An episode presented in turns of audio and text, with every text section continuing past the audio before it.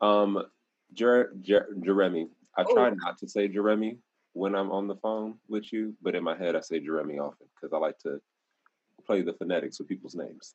You know, I love it. That's why I got a Josiah and a Victorole. So you and you know what? Thank you for naming that because you are the one that really brought it so close into my practice. I didn't know I did it that often until you started doing it, and now here we are.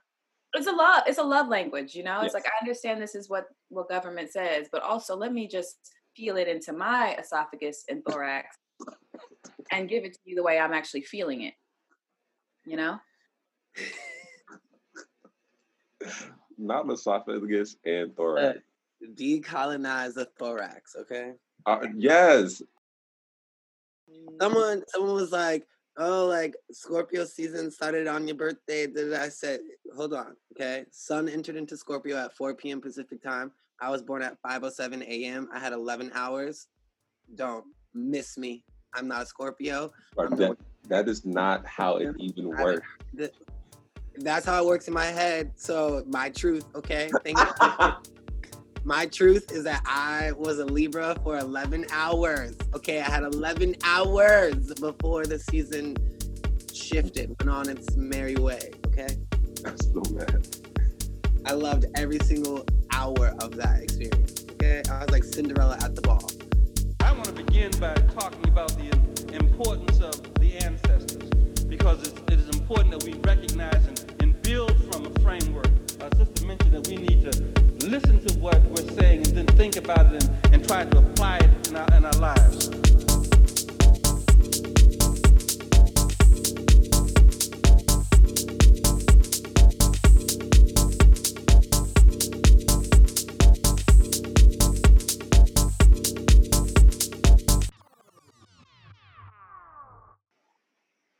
Greetings from the interwebs and the digital space time continuum. This is the dash, the dastardly, the dapper, the dazzling, dichotomous, dogmatic, zity, devious world life of dances.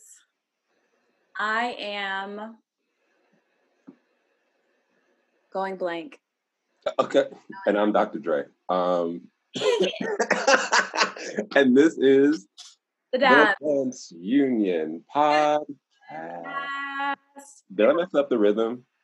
You did, but that's okay because you had a different interpretation today. That's right. And I, you know what the thing I like about it is I like when we clash a few times. You know, like it just when you're partnering with somebody and you just can't get the footing right. Is it dissonance? Is that the word we like? We like dissonance. dissonance. Yeah. And um, we are here joined today by yet another twerk team member. Please introduce yourself. Hello, everyone. uh, no, my name is Jeremy Guyton, and I'm excited to be here in this virtual space, in this Zoom room. Boom, boom, boom. Also, can you please let the world know how you identify in this film? Zoom, zoom, zoom. Um, yes. Uh, wait, I'm sorry, I missed the question. How do I? How do I? How? Uh, you don't know the question. yes, I can. Um, my I identify uh, as a cis man. Pronouns he, him, his. Awesome. That that was the question. That yeah. was that. That was. Go ahead, Melanie. What did you say? And then also, like, do you move? Do you groove? Do you write about your? Oh, yeah. So uh, I'm a dreamer, and my dreams uh, manifest in movement and in writing um, and in performance. I'm also an alchemist. Yes. So. Let us offer in our alchemy. Thank you for that. Thank you. Oh my gosh. So how y'all doing today in the Scorpio season? Uh. I'm sensing a gentle, nice, luscious, tender touch that's firm yet also soft and supple. You know, I'm mm. feeling it in my in my body space while I'm living this single. Yeah, and it's okay. And so I'm embracing it. I think I'm gonna name my breasts firm and supple. One is firm, one is and you can both hold them firm and supply, you know? You know, like like this like very like very Janet, like the album Janet. Remember? That's exactly what I'm talking about. And this is what really good uh, casineros can do. Like I was watching this uh, video of me doing salsa, and one of my friends he does this magically. Like it just the the whole the, the touch is so firm and clear and, Mm. and soft. That's what it is. It translates. It's okay? a, yeah, yeah. That's an art. People don't know that is an art to be Yeah. decisive and firm with touch, but then also to like reassure softness. Okay, I'm with you, Melanie. It's that Scorpio shit. How you doing, Jeremy? Uh oof, I'm releasing. I'm releasing a lot and it feels great. Um also the weather is cooling off, which is nice, beautiful. There's a nice little marine layer every morning um for a few hours. Um but no, I'm uh I'm really in a space of gratitude and release. Um, you know, 2020 is rounding out. Um, yeah, Yes, it is. that's where I'm at. Thank you. Oh my gosh, 2020 is definitely rounding out, and I'm ready for some wonderful shifts in our in our astrological landscape. Um, it won't be like over, but we will be getting through a few things. I don't. I'm. I'm not yet ready to let the world know all of my astrological knowledges, but just to let y'all know that Mars is going direct um, during on November 3rd, which is going to be a wonderful change of energy for all of us. So, whew, no more retrogrades. Uh, um, I shared Um, uh, real quick. I shared this video with Jay about this. Uh, this really good skit this woman is doing where she's talking to her past selves during the pandemic. But it's like January talks to April, and then April talks to June, and then June is talking to November, something like that. And I'm thinking I want to do that, or just go back to my journal writings from this whole Mm, because it's almost like when you think, oh my gosh, it's like it keeps going. And so just like what would my what would I say to my past self right now? And what do I want to hear from my future self as we can sort of move into the end of 2020? It's really interesting. I don't know who I was in March. I mean, I know who I was, but that was a completely different. oh different. yeah, And it feels like that was eons ago. Yeah. It Right? was just a few months. yeah. I think I would just. I would just be like, baby, you're gonna be all right. like, baby, you're gonna be. You're gonna be all right. Because I think that is something that I felt future self. Maybe it was this Jay right here saying when it, when we was going through it. But something kept telling me, "You're gonna be all right. You're gonna be all right. Just keep on, take a little step here and there. Look, You're gonna be all right." You gotta keep on, keep on, keep on. I feel like my April self was like, oh, I'm still a little hopeful. But if if not now self, but like I'm just thinking about how like maybe my other self, I'm like, I, I know you you it's go it might get a little more work, just a tiny bit. Just I want you to keep drinking your water and writing. You're doing good. You're doing good. But like that that clip, y'all, was hilarious because her her past self was just like, I mean, but it's gonna get. I mean, because it has to, you know. And her future self, like, I want I want you to just. What are you eating? Have you gotten into bread making yet? Like just Bread was is a whole thing. Hmm? I just that remind like bread was a whole thing. Yes. Like there was a point in time where everyone was making bread, and it was like, I'm making bread because I have nothing else to do. And yeah. I remember being at the store, and this I was at the store, and this woman got so upset because there was they were out of yeast, and her argument was like. Some of us, some of us have been making bread before it was a thing, and this is just. It's like, okay, wait. First off, you don't, uh, you have no claim to ownership of the yeast, ma'am. Like, you don't get to say, like, do. I was I was I was gonna hold my tongue during this conversation until you brought it up. But I didn't actually get to make bread during that wave because everybody else decided to make bread. Well, see, here's the thing now. My mom, we've been making bread. So she already had yeast on standby. But I'll tell you this, my sister was making bread with duck eggs and stuff. And I was like, "Ooh, it looks beautiful. And if maybe she didn't tell me what it was, I might have tried it. But I'm like, duck eggs? What's going on? What's going on? Oh my goodness. All right. Are you ready to get into some um histories for our future?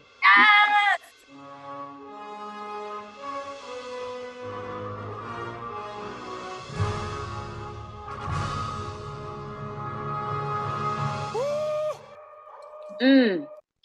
Here we go. History for our future. Future.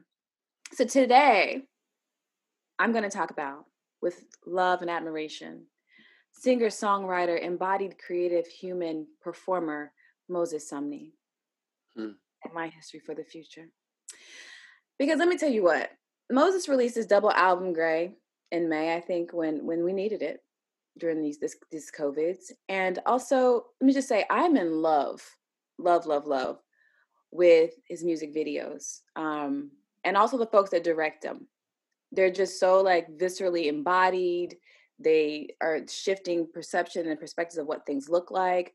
I feel like there's a beautiful just um turning on its head just these ideas and these tropes like there's this beautiful one of them out in nature but they're like pulling a truck just just taking these things that we've seen before but just like giving you a, something else to consider in, in this frame and the context so i just want to say thank you so much for that work i'm here for it i will continue to be here for it also several of the videos have dancers in them um i'm i'm pretty sure like my invitation was lost or something but that's cool uh you know Mine too. Mine too. The mail, you know, the USPS has been under attack. So like I'm, I blame it on Trump.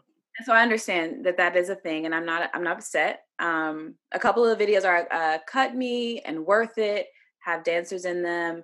I know they did something on the stage maybe this year too with a ballet company, and then also just looking at Moses' explorations and conveyor boxes and is it viral viral? viral viral virile. Y'all what y'all know what we're trying to say, but just seeing this really tall, long, statuesque human exploring uh yeah. I mean, that's it. So that's what I got for you. I got that sound. And he knows Blondell Cummings, which is really important. Yes, the we dance went to artist. that. Jay and I went to a lecture for the viral viral video. And when we saw Blondell Cummings on the motherfucking screen, we were like, okay, all right, we're here for it. Absolutely. Because you don't, you don't, it's unfortunate, but when you're outside of dance, even when you're inside of dance, so like, let's just add Blondell Cummings to this history for our future.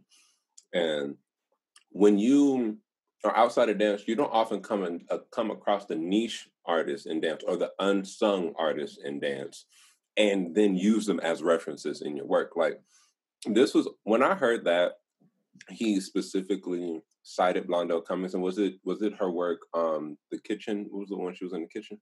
Yes. I keep wanting to say chicken soup for the soul, but it's not that. Oh, yeah. Is it that one? It's something Oh. like that. But, but Yeah, it was that. But it was just to say that, like, okay, this is an artist that knows dance in a way that speaks to my black lineage, and I really appreciate it. And also, if you're listening and you do not know who Blondell Cummings is, you go right on over to um, Google, and you and you take a you take a perusal. Are you are you googling right now, Melanie? So you can give them a little bit. well, it is chicken soup. It's chicken soup. Okay. I keep wanting to say chicken soup for the chicken noodle soup for the soul because of those books, but that's not Blondell's fault. that piece was made way before those books. So chicken soup. Yo, um, wonderful postmodern black woman artist. Um, should be often named when we say folks like Katherine Dunham and Pearl Primus. Um, so know your know your Katherine Dunham, your Pearl Primus, and your Blondell Cummings. Okay. Yep. Um, And that is our history for the future. Mm. Mm. one more- time. Give it up. oh, I love a lazy run. I just want to say that. I love a, I love a like a good church. Like it's mostly it's mostly a hum kind of run. Like, mm. Yes. Not to derail too much. I just there's just so many things I appreciate about Black Church. So many things I can let go of, but so many things. I ju- and it is. It's like even that. Like and when it happens, when you know, like a woman just going in a purse to get out that um little peppermint that you asked for. Mm-hmm. Jeremy, did you get? Was it the peppermints or was it the um the the butterscotches for you? Oh, mine was actually mine was Altoids, so peppermints. Ah, Everybody had Altoids, which is weird because I don't really think Altoids make your breath smell that great. It kind of just it's like it's like peppermint funk now. Yeah. You know? Yeah, it's kind of like I feel like an Altoid is a little bit more fancy. We, we were definitely peppermints. My mom actually was ha- passing us cough drops because she refused to buy candy. So we had always asked somebody else for some real candy because all my mom had was cough drops and extra gum, which you couldn't chew until you got out of church. oh, to be black.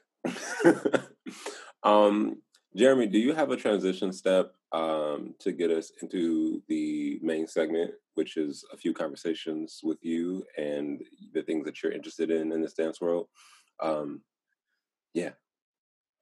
Uh, so now here's a transition uh, into talking about a few conversations with me.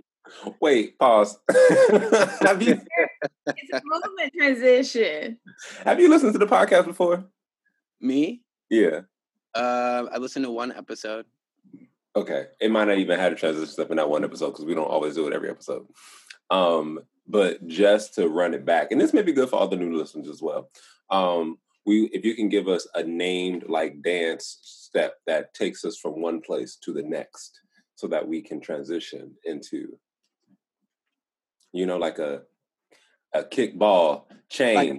Like uh, like a walk it out, like a chicken head, yeah. like Yeah. a heel toe. Yes.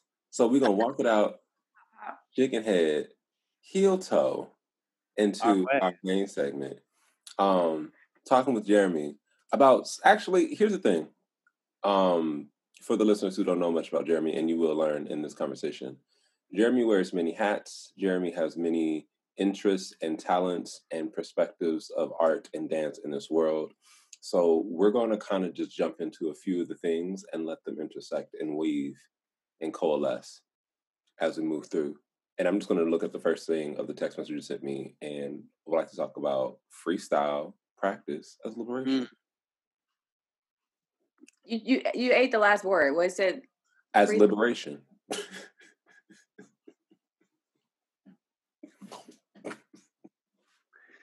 Um, yeah, let's get into it. I mean, the free is right in the freestyle. Ooh. So, um, what are the ways in which we are liberated through exploring, you know, our own movement, the movement of our mother tongue, the movement that uh, starts vibrating at the cellular level and, you know, jumps out at the fingertip? Mm. I'm thinking also about how freestyle again, this happens a lot, like of of connecting how these these ideas and ways of being in dance exist also in our lives and like the freedom of freestyle in life i'm thinking about you know just getting rid of the rigidity of structure and that things have to be a certain way. But like even cultivating and nurturing this idea of freestyle in, in movement and in dance life how that then trickles into or can be nurtured in our everyday life. Hmm. and Yeah, and Jeremy, your movement practice was based in freestyle and improvisation. Yeah, With what? What was the last thing you said? was it based in freestyle and in, and in improvisation?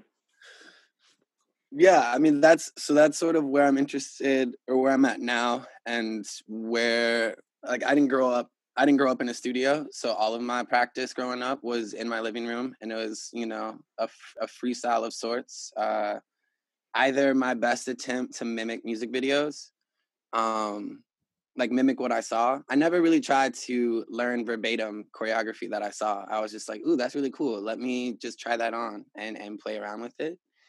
um so yeah so i think i think my approach to movement has always uh or started from a place that felt really good right like i i only did things that felt good to me because no one else was telling me or giving me steps or a way to move um and i'm an only child so there's a lot of time for exploration um you know that's how i spent a lot of my time growing up um but I also think that there are so many ways in which we are told to move as children.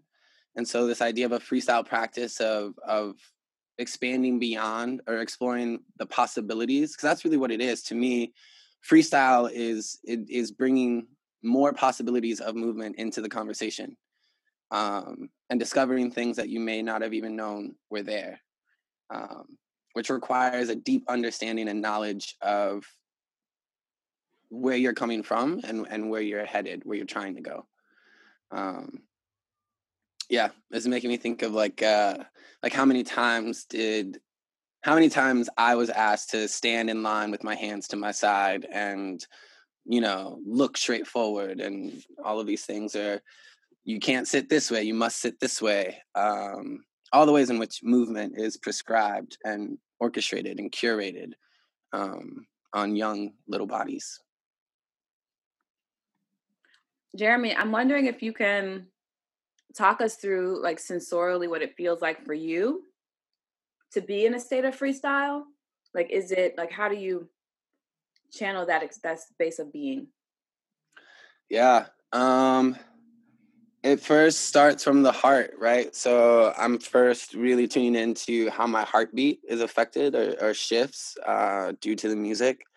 Um you know i'm always really intrigued or inspired by this idea or the active sound vibrating through the body vibrating the water that lives um, within within our bodies um it's juicy right? It's like eating a juicy mango without worrying that your hands are getting sticky um or knowing that you can just lick off the juice later um or like popsicles like you know you know like when popsicles and like all of a sudden all around here is red and your fingers are dyed red um that's what a freestyle practice feels like um it feels like being submerged in a body of water and and having infinite options in terms of how you can move through space knowing that the water will support you um, you know you'll never fully sink you'll never fully float you're you're completely in in the in between um in between the physical and the ancestral too in a way i guess right? Um it's a submission uh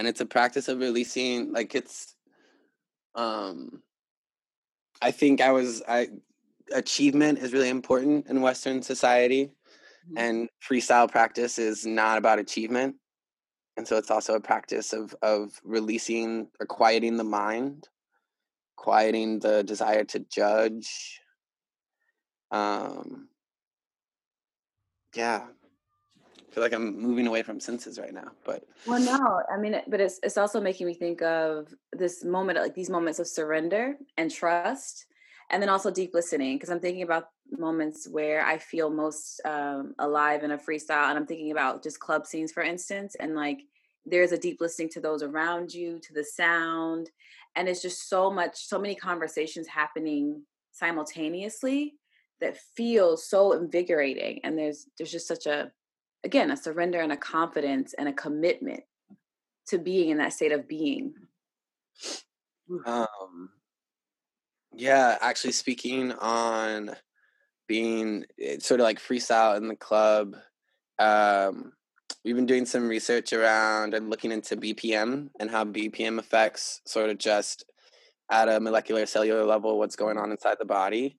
Um and this idea of like the drop the beat drop and um, the beat drop activating feelings of flying and rising um, and uh, what's it called? The it's an increased skin conductive response um, which means that you also sweat more.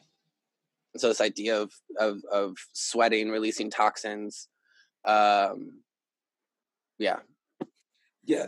okay. Right in that, you reminded me. Remember when I texted you about Crown Royale? That I sent you that um that uh house playlist, Jeremy, and mm-hmm. I was mm-hmm. like, when you get to Crown Royale, because it was a moment where in the set you've already have the groove right you already have these polyrhythms and they're they're setting you up and then there's then there's this counter melody rhythm that comes in that's like and it's already it's like it's already after you've found yourself at home. And then there's this other visitor you're like wait a wait a minute. Like you just have to there's there's a there's like a beckoning there's like a there's like a um a literal calling that multiple and polyrhythms and different kinds of rhythms have. And i'm thinking in relationship to the bpm as you said like in the body i think i'm finding in freestyle practice and this is kind of peg- piggybacking off of melanie what you just said it i i find that like achievement is definitely not the goal as a, as more as listening and being as present as possible is the goal especially in a room with other people in a club environment. It's like the vibe is already set and rolling and going. How do you respond to that be with that and like support all of what's going on in the spaces. Yeah you're also reminding me of the pleasure of discovery and and so and, and how it how it shows up in different um even with different groups of people right? Because i love how black folks are like oh oh oh wait wait wait! Yeah. you knew those cheeks were there the whole time. So something about that beat that made you you remember them in a different kind of way. Okay. I'm also watching a lot of jersey shore whatevs and they love a beat drop i mean they'll they, they love to beat up the beat and so it's just interesting how in that in that space they're also feeling it and they respect it and they honor it when it drops, you know? You know my yeah. favorite, you know my favorite like not you know my favorite like bass beat drop is when it goes tun tun tun tun tun tun tun tun tun tun tun tun tun Go da da da da da yeah. That's I always think of Jersey Shore type like clubs on those ones there's also something about like collective anticipation, right? Like it's like that same feeling of New Year's Eve. Like, why do we all count down? Like there's this there's this collective anticipation of the of in the space of like we're ex- or like on a roller coaster, like when you're coming to the top and you're about to go, you're about to go, you're about to go, and like everyone is just ready and waiting for it.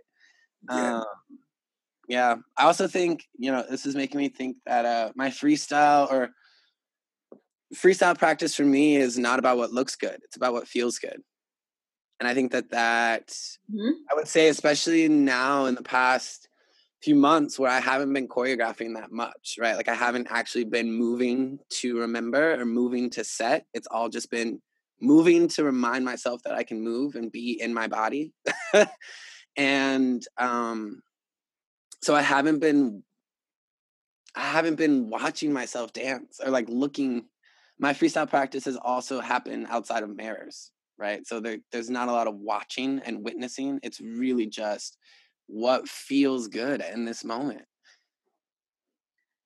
You're making me think about how um, I was feeling something similar, like, oh, I haven't actually been in a practice in a while. Let me go back to the basics because I also started dance late. I started in ninth grade in a in a public school setting, and so.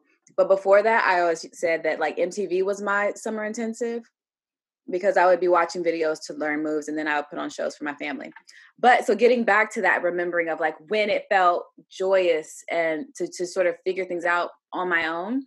And like even now when I do uh my like freestyle improv videos, I'll like I'll do it, watch it and see what I like and then try to recreate it and it's never I'm I always use the first thing I ever did. I'm like, "Oh, why is that?" I always use the first video. But anytime I try to like I mm. don't know what that word is like, I'm like, try to grab it, try to recreate it, try like, to. Yeah. Like, no, there was something about the being present in that first moment that makes it what it is, and then trying to recreate a moment of presencing when you're, it just, it doesn't translate as well. Yeah, it's a pursuit. Mm. Yeah, I think I think that's something that the pandemic is actually has been really supportive of me in, in shifting my movement practice. Because like I had I think I've been mostly a form based artist and like and somebody who enjoys art, like I genuinely love form. As soon as I walk into a room and I can see the way that the room is constructed with the furniture and then the painting and stuff like that, I literally get that like satisfying, like, oh my God, you really know how to hang a photo. You really know how to hang a painting. Um, and now I'm like in movement, you know, form is is I feel like it's I don't think it's as an antithesis to the feeling and the energy that is in there, but more to say that it it is like it's, it's something to to work with but i had not given more energy over to the feeling and then being in the house and on the roof or where there's no mirrors and stuff like that it was a great environment to tap back into it. But it was like it was a it was a practice of liberation. Um i noticed and i feel like what i was liberating from was the the um the ideas that my body should maintain form as it changes through time. Like my body is not is not an inanimate object that can hold a shape for like you know what i mean? It's it's meant to have every day it's different. Even when i'm returning to the same movie material every day there's something different to listen to. Um and i've known that but i guess i was part of the movement practice was like trying to get that same hit those same shapes be find those same forms as opposed to having a more i would just say honestly like kind and generous relationship. Yeah that's I, I was hearing the word generous like just having a generosity to the the fluctuation and flexibility of form and understanding that it also is a living breathing thing and that like you say it's it's you can't return to the same form. You can return to like a impression, residue, mm-hmm. reinterpretation of where you are today, but like just giving yourself that that you know, you know f- finding that liberation in the gen- in the sort of the flexibility of form. Yeah. Exciting. Mm. And then also like questioning what is outside of like the feeling of liberation, but what are we specifically liberating from? Yeah. Um, and I'm realizing a lot of it was like just the the the the ideas and practices and constraints of whiteness um because it it it it specifically in dance it like you know it strips away all of the humanity that is within the bodies in order to attain like a lot of these different forms and then I, as i started to look more at it i was like oh you're missing the, the point of me being who i am like the fact that I have this body in this black body, have these different shapes on it, and it moves in a certain kind of density and weight and has a character and a culture behind it, is the point of this form.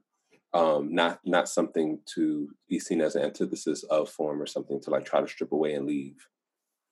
And and freestyle liberation or freestyle and improvisation helped me get to that liberation. So I'm really fortunate to have spent so much time with myself like that um, to find liberation. I think also, yeah, it's also making me think around like what we are liberating from, but then also what we are liberating toward. Um, mm-hmm. Um, just reminding me, like, I feel like I don't spend enough time in that space um, because it then positions liberation as an active mm-hmm. experience. And I feel like sometimes I can sometimes liberation can be framed as passive, like, oh, okay, well, this law was passed, so now we are liberated. It's like, mm, like liberation is an active practice. Like there is no resting place. Like we don't, you don't. I don't know. I don't. I don't believe that we make it to. We don't arrive at liberation. We continue to be like we continue to work toward liberation, but it's not a landing a landing a pad. Mm-hmm. It's also again a part of this idea of freestyle, right? It's like there's a journey and there's no arrival. There's just a being and a presencing that's always there. You know, I like that saying. It's like we're human beings, not human doings. You know. Mm. I've never heard that saying. I like that. Mm-hmm. You better human do. No, you're human be. Oh, you better human be. Sorry. I like I like to do things. You know, I'm a very active person. I I think, and that, that's probably why like the active like being still feels active to me. Yes. Um, like you know, I it's hard for me to see life from the lens that I've been given without there being constant movement and activity. Especially as soon as I understood that like molecules are always buzzing and bouncing around, even when like the larger form itself seems really static, but the molecules are always responding to something and bouncing in some sense. And only things that don't are at absolute zero, and we can't experience life at absolute zero, our molecules being completely like stationary. So then it reminds me that even in the like in the resting, in the sitting, in the sun, there's a sense of like there's still activity, not necessarily like doing something, but something is doing something. Should be. I You're in hope. the being of it. Yeah. Huh? I would say you're in the being of it. You're in the presencing of it. Um, yeah. Um, one last thing I'll also say about freestyle um, is that it's a meditation for, for me. I've, I'm not great at stillness. Like medit sitting and meditating is not um, doesn't yield the most optimal results for me. Um, but I've found I was getting a, I actually I received a reading earlier this summer um, from Sunny Patterson, and uh, she was like, "Well, have you have you tried moving and meditating?" I was like, "What? That's not what meditation." Yeah, but uh, or that was not what my concept of meditation was, and so I found that also through through freestyle practice, um, my body holds the answers, right? And so I'm also learning that my body is able to communicate. It's a language that I only I really can understand. So part of freestyle practice is also the only time that I'm communicating with myself um, in secret, right? Because I feel like the English language pushes for clarity and pushes for meaning and pushes for understanding um, and pushes for clear articulation and movement uh, in a way is an act of liberation toward not needing to be clear or toward not needing understanding from anyone else but me. Um, so there's also some of that wrapped up in there. Yeah. Because movement unapologetically can exist in this ambiguous space, right? And it doesn't feel the need to explain itself in the way that, like you say, the particularly the English language, the language of our colonizers, has asked us to do and and sort of supports us in doing.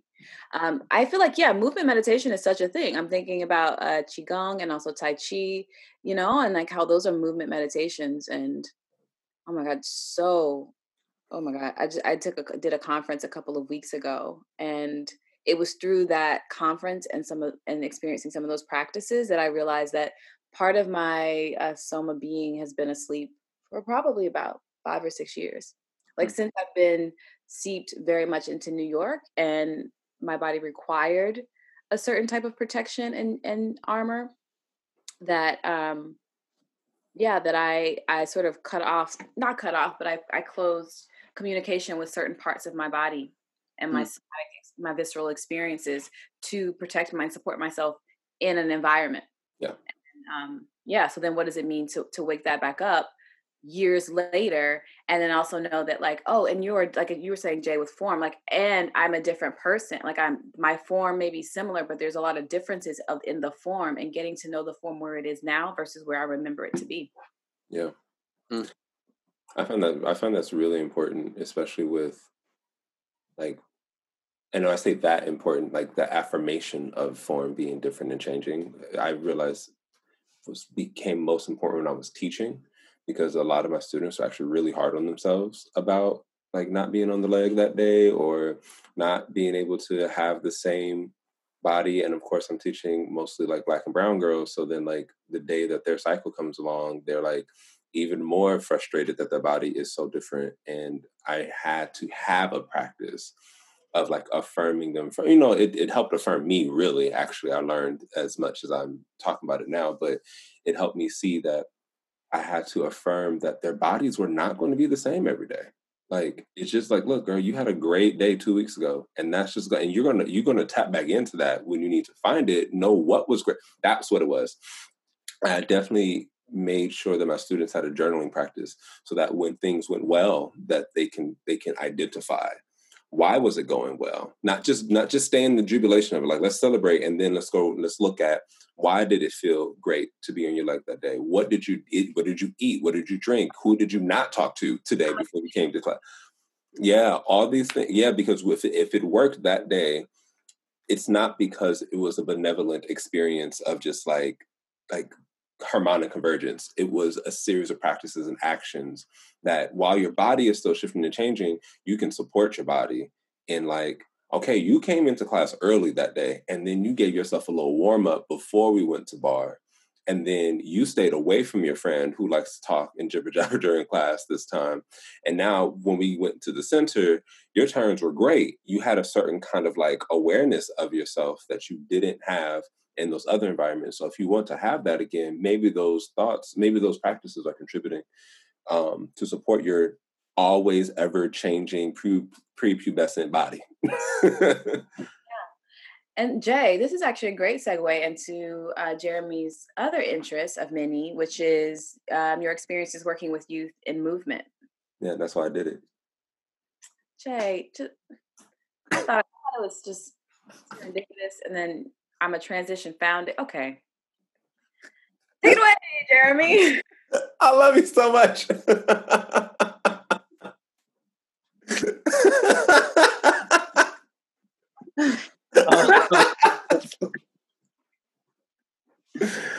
um, oh yeah, oof, that's so real. I remember um, working with uh, when I first worked with ninth graders, um, and this is a class that was looking at the intersection of movement um, and social change, um, and yeah, that's so the the amount of unlearning that a 14 year old already has to undergo in order to feel at home in the vessel that carries them around each day.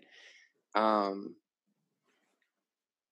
yeah, but I think there's also something uh, in terms in thinking about the magic of the beauty of dance. Um, and dance instruction and movement in youth is is the ability to to start that process at 14 instead of 21 or 25 or 30 or whenever it starts mm-hmm. um i'm losing where i'm going with this but uh about unlearning I think is what you said right there is just, I mean, it's extremely profound and important. And I resonate so much again, because I started at that age and like you say there was i'm just thinking about all the things i had to unlearn like i used to walk with my chest caved in and also my pelvis curved in because i didn't want people to look at me mm. hmm. um, and then having to again going into a modern dance class and then um, having it you know like this open chest and then you know pointed out feet you know what i mean like just even just to have how my skeletal structure was being asked to and even like for the longest time, it always felt like I was leaning forward, but actually I was straight. What the fuck was that? Do you know what I'm talking about? Yeah. And the teacher was like, "No, but Melanie, you're now you're straight." I'm like, "No, I feel like I'm standing forward." And you look in the mirror, and the mirror's like, "No, you're straight." Like, what? Yeah. Does that mean I, you know? Mine was the other, and still to this day, mine is the other. I like I'm such a I'm like Michael Jackson, smooth criminal, when I think I'm straight. And then as soon as I start to put my weight over my heels, I'm afraid I'm going to fall back. Mm-hmm. Mm. So Jeremy, like tell us more about like as a, you know, as you're sort of facilitating students in this new learning, like what are some things that you feel like are super important for you in the teaching and, and being in relationship with young folks? Yeah, I mean, I think uh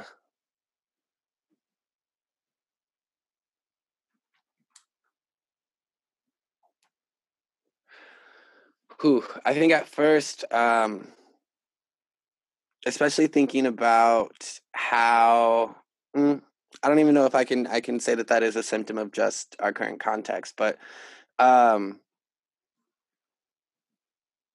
they have there there has to be a, an establishment of trust and a, and a building of safe space. I think to even ask a young person to take a risk with their body. Um,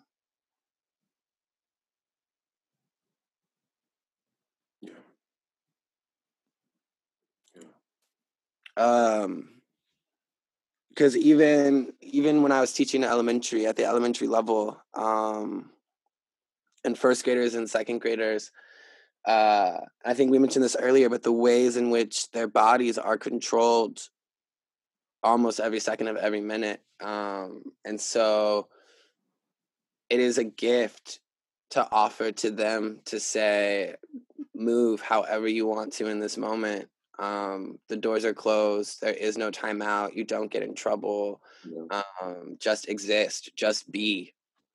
Um, I think that's important to start as a base, right? Is to is to really provide the space to just be and Mhm. exist.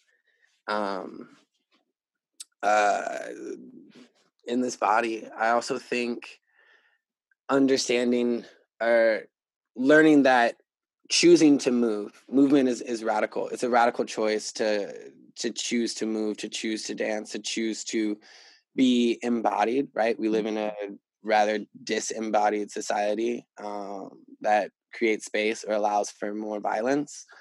Um, and so the, this gift of resistance um, i think is important um, yeah i think that's where affirmations come in too right um you know in, in thinking about the different ways that we move uh affirming affirming those ways and and lifting up those ways so that so that children are seen Yeah. Yeah. yeah I just want to say I really admire how you and Jay both uh, really have such a joy and a a gift in working with young people. They actually scare me a little bit. It's interesting, like um, like when I've taught, it's been invigorating and it's been amazing. And I think it's knowing how uh, life changing and shifting it is to be in relationship with young people. That for some reason, where, where I am right now, I'm like it, it's sort of like it scares me and it's I don't know if, I think I don't have the capacity to deal with that like mind blowing amazingness that young people actually they do they do generate. But like I'm just thinking when I student taught and uh, you know, I was working with ninth graders and I was like, okay, so we're gonna actually use this music. And they're like, Ms. Greene, there no there's no counts. It's just I'm like, yeah, I know. Because you are gonna find each other and you will find a rhythm and you will all move together. You will figure out what that is for you in this in this community with and I wasn't there for the final, um, but I saw it on video, and they were fucking amazing. Like the way they they took it, I'm just like getting chills. I'm just like y'all fucking owned it. Like they found stuff I never could have thought of.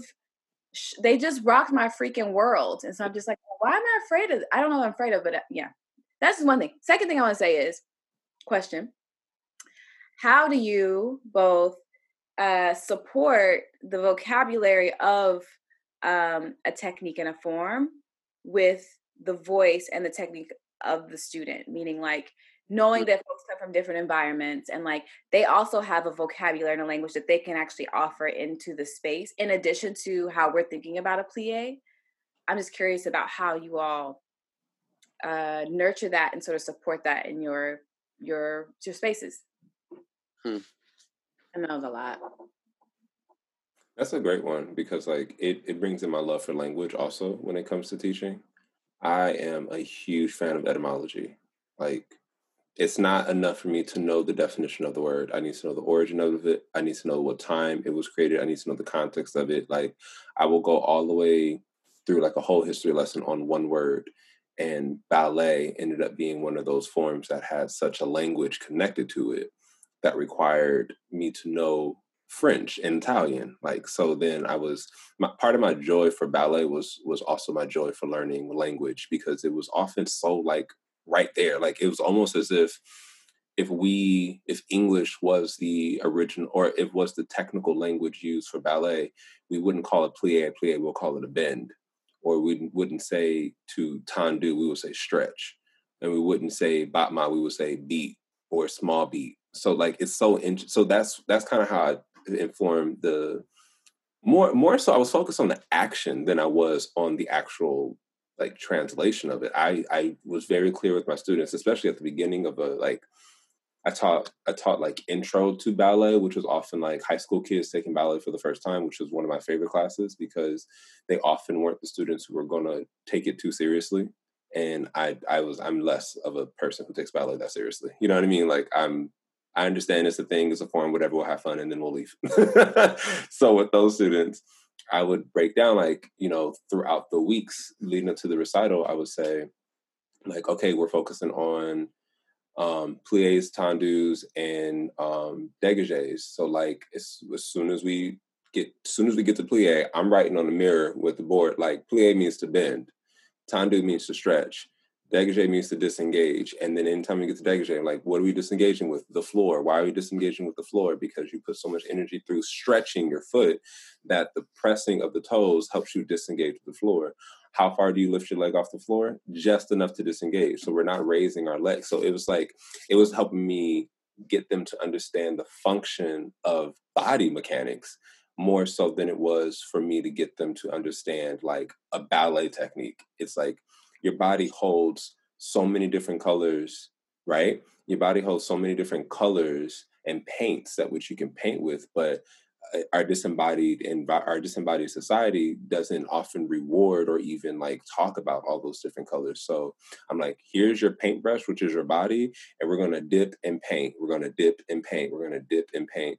Um, and if anything, I would say teaching toddlers who were my class of toddlers was 100% body mechanic functions. Like it was not it was not really teaching technique. It was like, hey, let's let's this week we're we're focusing on skipping because that's a complex body mechanic that at 3 and 4 it's so funny to watch not funny like at them but funny in the sense of like remembering as a human that like there were things that are very difficult to do that you can do with ease now but it's really funny to watch them like struggle with the like the rhythm of the like step up and uh, step up and uh, step up and uh, or then trying to have them like jump over a pond or put like a little little sticky thing on the floor for them to jump over and i'm like hey you're gonna jump from one foot and land on the other foot just that simple action. We'll call it a leap because somebody wants to put that 10 on it. I'm helping them jump from one foot and land on the other and watch them like jump from one foot and try to kick that other foot out, but they're too scared. They don't really want to trust it. So they're like, ah, but I want them to languagely know the technique of jumping from one foot to the other. So I tend to teach dance more of like, get get into your body mechanics get into your your your different colors and your different textures this technique is only going to be language that we can use once we leave this place and engage with other dance artists if you want to do that but not not to say that it has this like your tendu has to be turned out and this and that like ah no it doesn't like you don't have to be that dance artist if you don't want to yeah um Ooh, that that's bringing up a lot of things. Um, I think uh, so. First off, I in in my classes, I always remind my students that uh, their body is the teacher, and I'm just here facilitating. Um, and so, you know, the the first goal is do what feels good, do what your body leads you to do. Um, and then similar to what you were saying, Jay, we would collaboratively name things, right? So so I might say like bend, plie, blend, plie, bend, plie, but then I also might ask, all right, like what what are we calling this? And then depending on the age group, if you know, if they're elementary kids, I might be like, this is a spongy thing. And then it's like, great. So now it's just the spongy thing. So next class, it's yeah, you know, all right, so all right, everyone, show me your spongy thing. Cool, great, awesome job on your spongy thing. Let's move to our shooting star. Excellent shooting. So, um, and then I think another way that I, another tool that I've used is um, collaborative playlists. Right, so um, in any of my classes, I make sure that the aural scape is something that nourishes everyone in the room. Um, and so we build our playlist together and especially in my high school classes i would have the playlist playing before class would start and so then also just observing right like they a lot of songs have their own technique or their own dance or their own vocabulary and so they would execute it right because that's their language they understand it well and so then there's also a curiosity on my behalf right like if i show that i am curious about the languages and the vocabularies and the techniques that they're bringing into the room you know um if i show you know if they if they're doing a move i'm like oh oh all right like what's that and then they'll teach it to me and i look mad whack doing it of course and they'd be like yo mr j nah like you can't do that. You look whack. Stop. And i'd be like yo that's like what but in that moment i'm i'm I'm ascribing just as much value to the techniques and the vocabularies that they bring into the room before I even teach anything so then it's it's we we're on we are all teachers in this room right? Yeah. i'm learning just as much from you and your bodily intelligence as i am pouring in or offering um for you to learn from me. Um yeah so i think i think that's also a way to to sort of place to to to hold both to hold all to hold all of the techniques and vocabularies in the room um you know with with equal weight and i very rarely will set a piece on on youth right? It's always going to be a collaborative choreographic experience. What move should go next? What where do we want to go? What do we want to do? What feels good? Um, i very rarely will come in with prescribed counts you know? Um, so that everyone's voice is reflected in whatever it is that we present. Um, and they feel proud you know there there's a sense of pride and a sense of ownership and a sense of okay like i i have contributed to the knowledge um, that we've learned in the course of this uh, of this class That is so exciting. And it's actually, you, both give me this idea, and I know someone's done it before, but okay, I'm gonna say it anyway, which is like, I'm so curious to go into a classroom with students and be like, okay, so we're gonna do a plie. It says here that a plie is this, this, and this. Let me see what your plie looks like. Because Yeah. there's also something interesting in, in that sort of interpretation of the English language, right? Like, or this the French language, or you know. So I'd be so curious to hear and see how how folks, because you know we've done these exercises too, where you know you write down uh, a piece that like you write down a, like a sequence of movement and you give it to someone else and they interpret what an arm bend switch turn to the side looks like and so then you get these these beautiful different interpretations of of a word Yeah, it feels so going back to juicy juicy yeah. that is so exciting gosh i love dance Ah! There's there's something else you said in relationship to that, um, Melanie. Uh, Jeremy, you said something that made me think about, um, oh, having the confidence as a teacher or as an educator, or just or having the confidence of the knowledge that you bring into the room for the role that you are in the room for. Because one thing I love doing similar, like I would always sillily like mess up this the students like social dances of the time, like as soon as we got to like all this like hitting the wall and the nae nae and stuff like that, I knew I knew how to do it to an extent that was like they were still going to think was corny because I'm older than them. It doesn't matter how well I do it, they're to think it's corny because I'm the teacher. But I would definitely like stupid like, oh, is this how you do it? And do it kind of like wrong, so that, that then they can try to teach me how to do it right. So then I can like also inform them of like the this is what I'm also doing with you in this class when I'm talking to you about your form and your technique, but then also having the confidence. I had other kinds of teaching environments where I didn't get to have like the full year with the students. So those kind of like having nine or 10 sessions are often much more rewarding or not more rewarding the instant gratification of those are are are are there because i'm not trying to extend i'm not trying to do the delayed gratification of like the year with you. I'm i'm in here for short bursts of fun. You know what i mean? But what was great was watching students who had like these natural abilities that they didn't think were natural abilities like kids who could do handstands and all other kinds of balancings and and functional things because like they were a cheerleader when they were younger or they were on a step team or they took gymnastics a few times you know kids come in with some life experience by the time you reach them. And i love going over to the kid who has like this is a specific example who did really great handstands when we were working on inversions and then getting them to access their lower abs so that their pelvis wasn't tipping them too far over.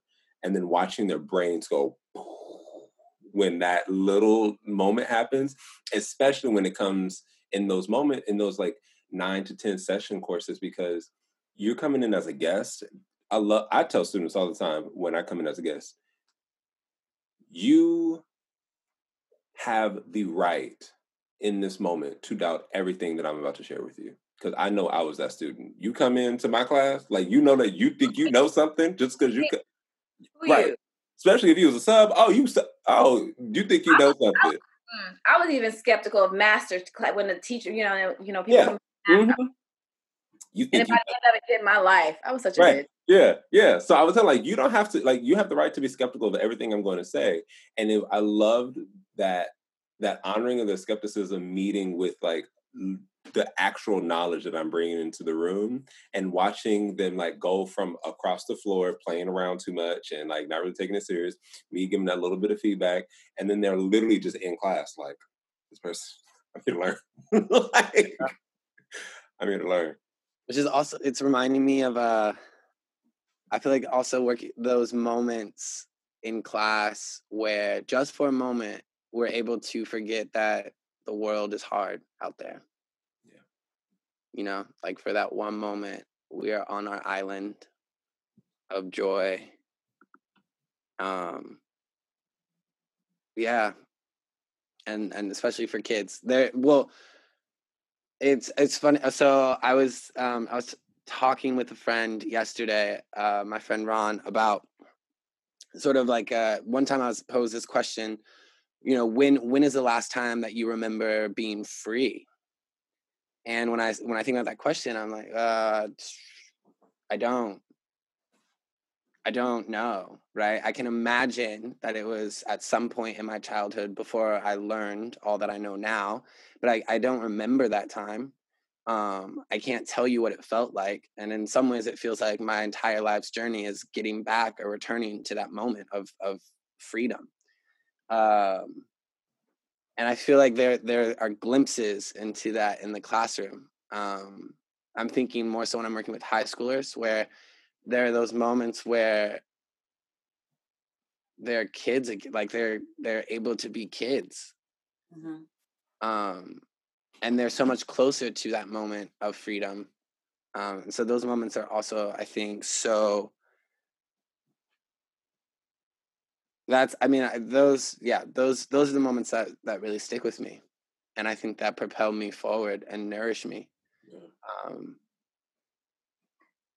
that is such a beautiful question and i think you just helped me connect why i'm like devouring jersey shore right now and it's not the drama but i think when i feel my most free is actually when I have been in freestyle and then and I'm like allowing the like I surrender to the music. I've gotten some really good libations. I'm in good company.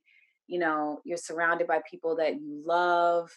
There's this intimacy, there's this love, there's this passion, and it's all just like like you say, exploding and with this these like what do you call it? You said BM BPMs. Oh, BPM. Yeah, that beats per minute. The drop.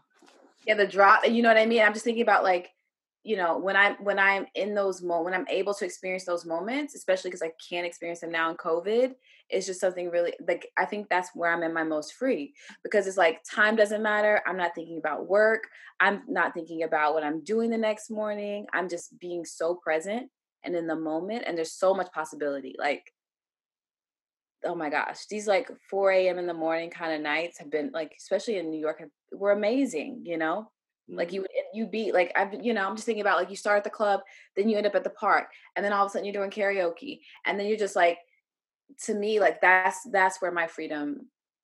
This is where I'm remembering free, be feeling free.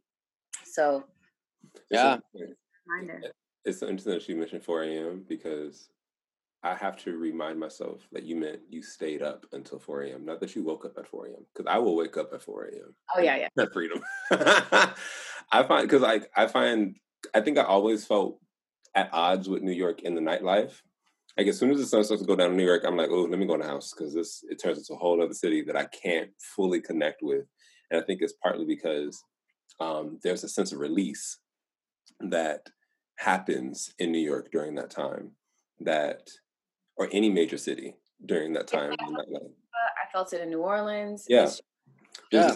yeah, there's a sense of release that I don't find during that time. Like I find the release in the morning. Like I like release and then I go about my day. Like I I if I I like going to see sunrises on the mountain. I like going to to like parks and being with nature. Like those are the things that I've always had relationship to to find that release, that same like that flow of like I don't know um, anything beyond where my body is at and the actions that we're doing. And that's why I love those class, those 10 a.m. classes. I'm a big like, let's start rehearsal at eight, or I can, yeah, or I can be in class at 10. And or even if we start a class at eight, I didn't I did not mind morning classes because I would be so present in that time. So I just wanted to talk about the different times. yeah, yeah, it's just that's my conundrum because I love at 8 a.m., but I also love a late night.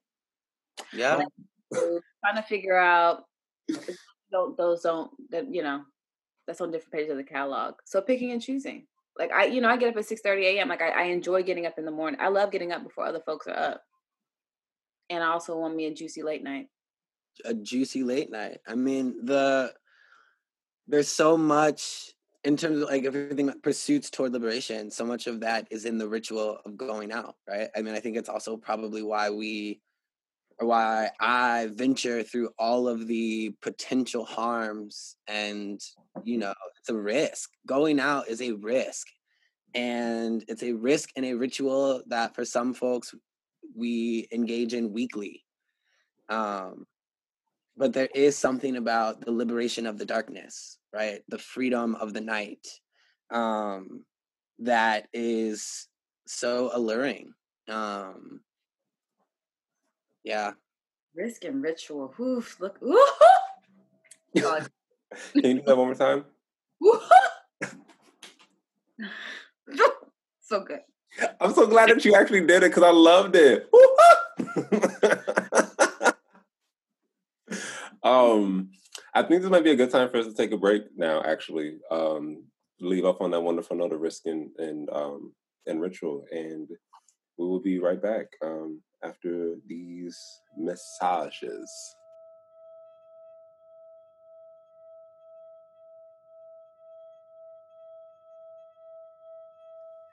Hey, folks, as you know, unless you've been sleeping or something, voting is here. It is happening now.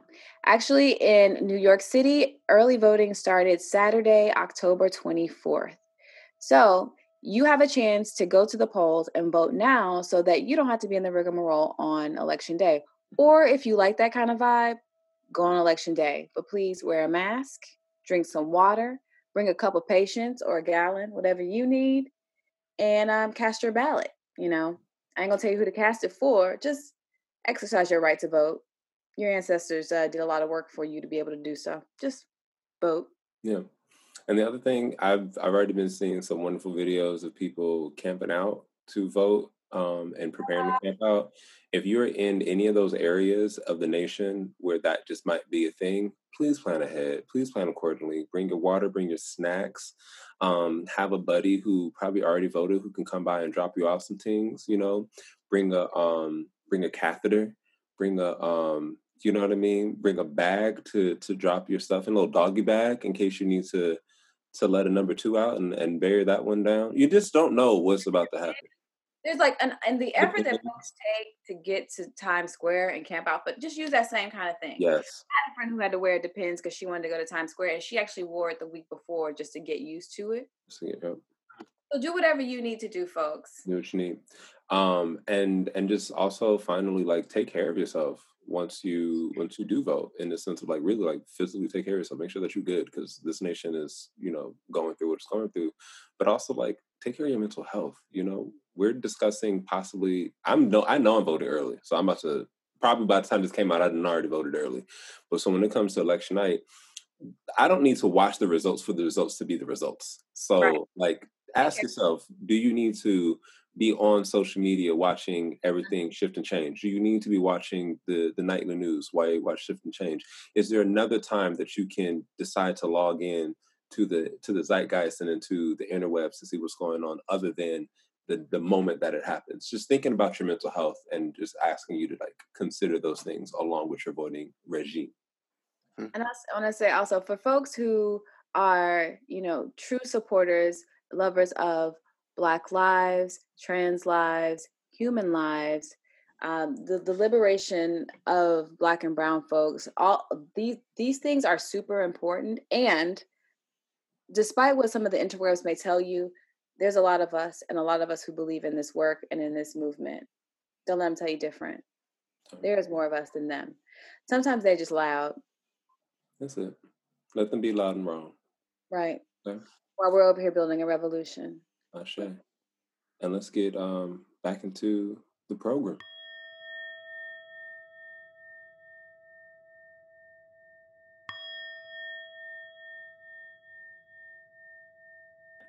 BPMs, beat per minute.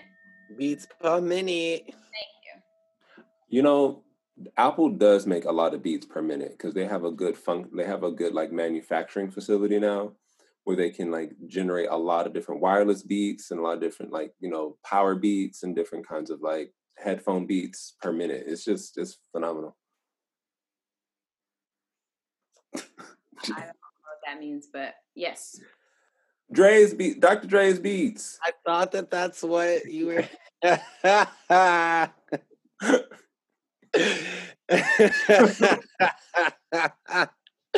was like, I think, but I don't know. Thank you for participating in my cream corn. I really appreciate it. also, just so you know, the beats per minute has slowed down in terms of like what is considered to be dance music or music that you'd hear in the club. On average, it's been ah, I can pull the numbers, but it's slowed down overall. It's been on a consistent decline since like disco. Oh, that's interesting. That's really interesting. Like Thanks for sharing that. slowed down. Okay. But can an 808 be a beat per minute? That's is that a type of beat per minute? Boom like an 808. It's a sound slash instrument. Okay, so no. All right. Be making circles like a figure eight. Beats per minute is more like a measuring tool, like miles per hour. Yeah. Feels good from head to You can you can have 808s within a certain kind of beats per minute, though. Come on, it down, and here we go. Yes, I I think I'm that keeping this line. in. I think I'm keeping this in. Huh? So I think I'm going to keep this in. Oh, good. We're back. We going boom. Sorry. Okay, we're back.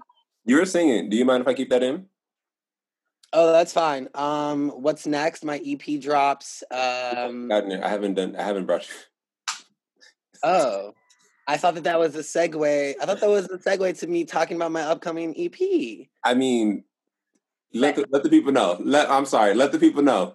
No, it's okay. I can wait. I can wait. I can wait. I can wait.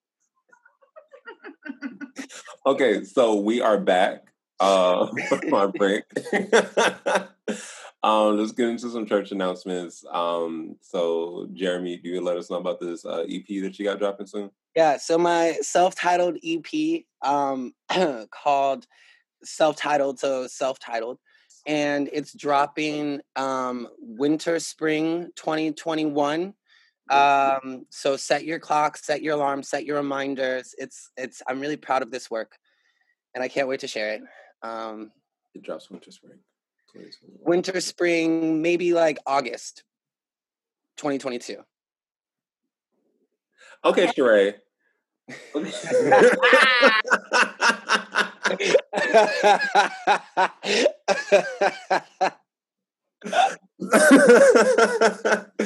what you supposed to have like joggers or some shit out? Yeah, she by Sheree. she, said, she said, "Oh yeah, it's you know, but when is it coming out?" Right? Like, When's the release? Uh, I started rewatching Real Housewives. Well, I never actually watched it in the first time, but anyway, I started watching Real Housewives of Atlanta from season one. Yeah, yeah, a time. Okay. It's oh yeah, But they got nuggets. I'm telling you, Porsha, wrong road, wrong road. I just love it. The the nuggets are golden. My okay, just to, just to add on to people who've been doing the like, I said what I said. I want y'all to remember what Kandi said after NeNe said I said what I said. Because right after that, Kandi said, and what you said was some bullshit. So a- anytime somebody comes at you with some I said what I said, you get the and And what what- you said was some bullshit. and NeNe's leaving the show now. I, I heard now she's left the show so many times. it'll go on. She'll come back. but no, really, what you got going on, Jeremy? If you want to let the people know. Yeah. Ooh, what do I have going on? Um honestly, I'm just trying to make sure that I'm right because Yeah, we're going through a lot. I was thinking about when you first asked that question, I thought about the scene in Hunchback of Notre Dame when what's her face? Uh Isabelda? Giselda, what's her name? How's Esmeralda? Esmeralda, thank you. when when Esmeralda is running and trying to get into the church, right? Because the church is like the sacred ground where the state can't touch and you're protected. And I'm trying to get my temple in that way Mm. because this is going to be my sacred ground. Mm. And the state is doing a lot right now and will continue to do a lot regardless of who wins this election, if we're being honest and Yeah. real. Yeah. So that's what I, yeah, in terms of church announcements, That's the it. Yeah. to have a new paint job, you know? I don't know. Yeah. All right. That's real. That's real. Thank you for that. That grounding. Let's all take a breath together. All right. Melanie, do you got a, a announcement for the church? I do. Good evening, church. Amen. Right? Well, I just want to share that I just got, well, my mom just got because I had to send it to her house, is the certificate of registration for the copyright of my unpublished works, Sapphire Chronicles. Hey. Come So on. exciting. So now the unpublished works are copywritten, which means that when they get published, they'll have to be copywritten again. Again. But we're making, we're taking steps. Copywritten. so don't copy me. Oh, I gotta put that in. So follow your dreams, follow your passions. Fuck what they say out of here with their nose, and if people don't want to fund it, do figure out a way of doing it anyway, if that's what you love to do. Look, that reminded me. I I do have a church announcement. A real, oh, an actual one. Sorry. Um, um, I have an article coming out um through what's it called? Dance USA. I had the honor of profiling three artists over the summer: Sarah Crowell, Robert Gilliam, and Murder Mommy up in um Chicago. And so, so that article should be dropping sometime soon uh, through Dance USA's channels. So Awesome. Exciting. If you have the link before this goes out, please send it to me so it can be in the description box wherever y'all listening. Um, Okay. Yeah, that'd be dope. Um, Jay, do you have any church announcements? uh, shoot. Uh, I think by this point I would have announced my Patreon and my film series. So let's say that I did, and I have a film series of of films that I made on my phone during the pandemic. Um, not just on my phone, but like on my phone with friends. Um, because my Saturn return is coinciding with this this wonderful um, upheaval and change and great change in our time of humanity, um, which is just like you know just perfect for all those of us going through our Saturn return in Aquarius. Um, but with all that, I needed to kind of make sense of some things. So uh, the film project is called Saturn, just like real loud, because sometimes you just need to yell it out, like, "Oh, this is what we're doing today. This is what we're doing." Um, and it'll be up on my Patreon. Uh, so I am also I'm also trying to make my Patreon like the well, the goal is to have my Patreon be like the artist portal um, for my things. I've been working on this um, and coming up with plans for this since I started my Patreon a few years ago, realizing all the capabilities that a performance artist can have um, with engaging with their community and things like that. And a lot of my community is digital slash like not in New York City. So this um, pandemic has really helped create an environment where people want to see things online and engage with things online. So um, I am going to share my film work. I'll share some throwbacks of my performance work, and I will be sharing some of my like morning reflections that I guess I've also started doing on the Instagrams. Um, and and finally, I'll be letting y'all know that I'll be um, doing some astrology readings. So if you would like to do or receive a reading from me, uh, follow my Patreon, and then you can know when I will let those um, out and go because the people who are my patrons will be the first to be able to uh, set up a reading with me. Fantastic. I love giving readings. Like I've been, I've, I've been practicing for some years, and I just want to let y'all know, like I'm getting I'm getting some resounding results as of late. So that makes me really happy to share with y'all. So like, come on in. Um, but yeah, let's go ahead and uh, wrap this thing on out. Um, oh, before we do, but my Patreon is um going to be in the description box wherever you're listening. All right. Um, thank you for listening to another episode of the Dance Union podcast. You can follow us on Instagram and Facebook at The Dance Union, as well as email us at the Dance Union Podcast at gmail.com, all spelled out. And finally, you can check us out, our website specifically, um, at thedanceunion.com. And finally, thank you to all of our patrons on Patreon for supporting the podcast as well as our many other projects. If you are not yet a patron, go on over to patreon.com backslash the dance union to check out our goodies over there. Okay. Mm-hmm. All right. So what does um let's let's wrap this thing on up with the my dance union has. Do you have a my dance union has, Jeremy? Mm.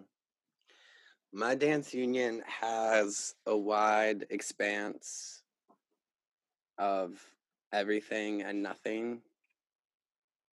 My dance union bass drop, has a bass drop. Come on. My dance union has a cup that runneth over. Um, no, but really, my dance union has um,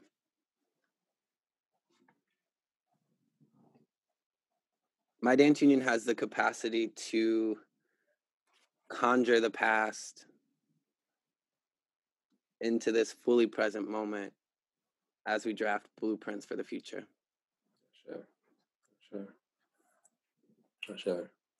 My dance union has rest, All right, rest. you know? Yeah.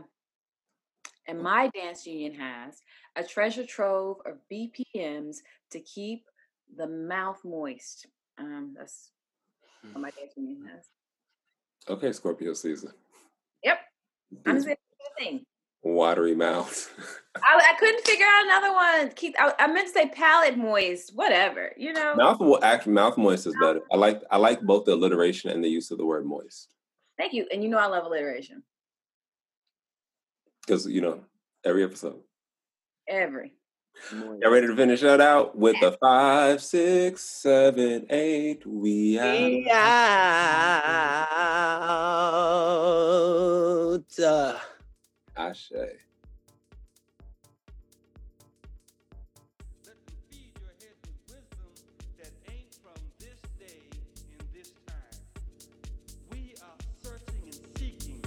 wisdom that ain't from this day in this time.